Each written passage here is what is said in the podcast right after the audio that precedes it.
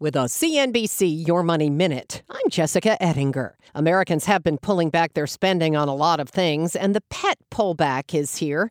Some families just can't keep the dog or cat they adopted in the pandemic anymore because of costs. But for the most part, consumers seem to still be spending on necessities for pets. Food, they don't cut back. Actually, we're seeing a continued shift towards more premium kibble, premium fresh frozen.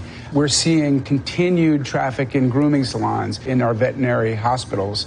Uh, it's the supplies. Petco CEO Ron Coughlin on CNBC. Now, Petco slashed its revenue forecast because pet owners aren't blowing cash like they used to on toys and extras. They might let that leash uh, fray a little bit of the tennis ball. So there was some discretionary income pressure. The ASPCA says the average cost to own a dog for a year is about $1,300 and more than 1000 for a cat.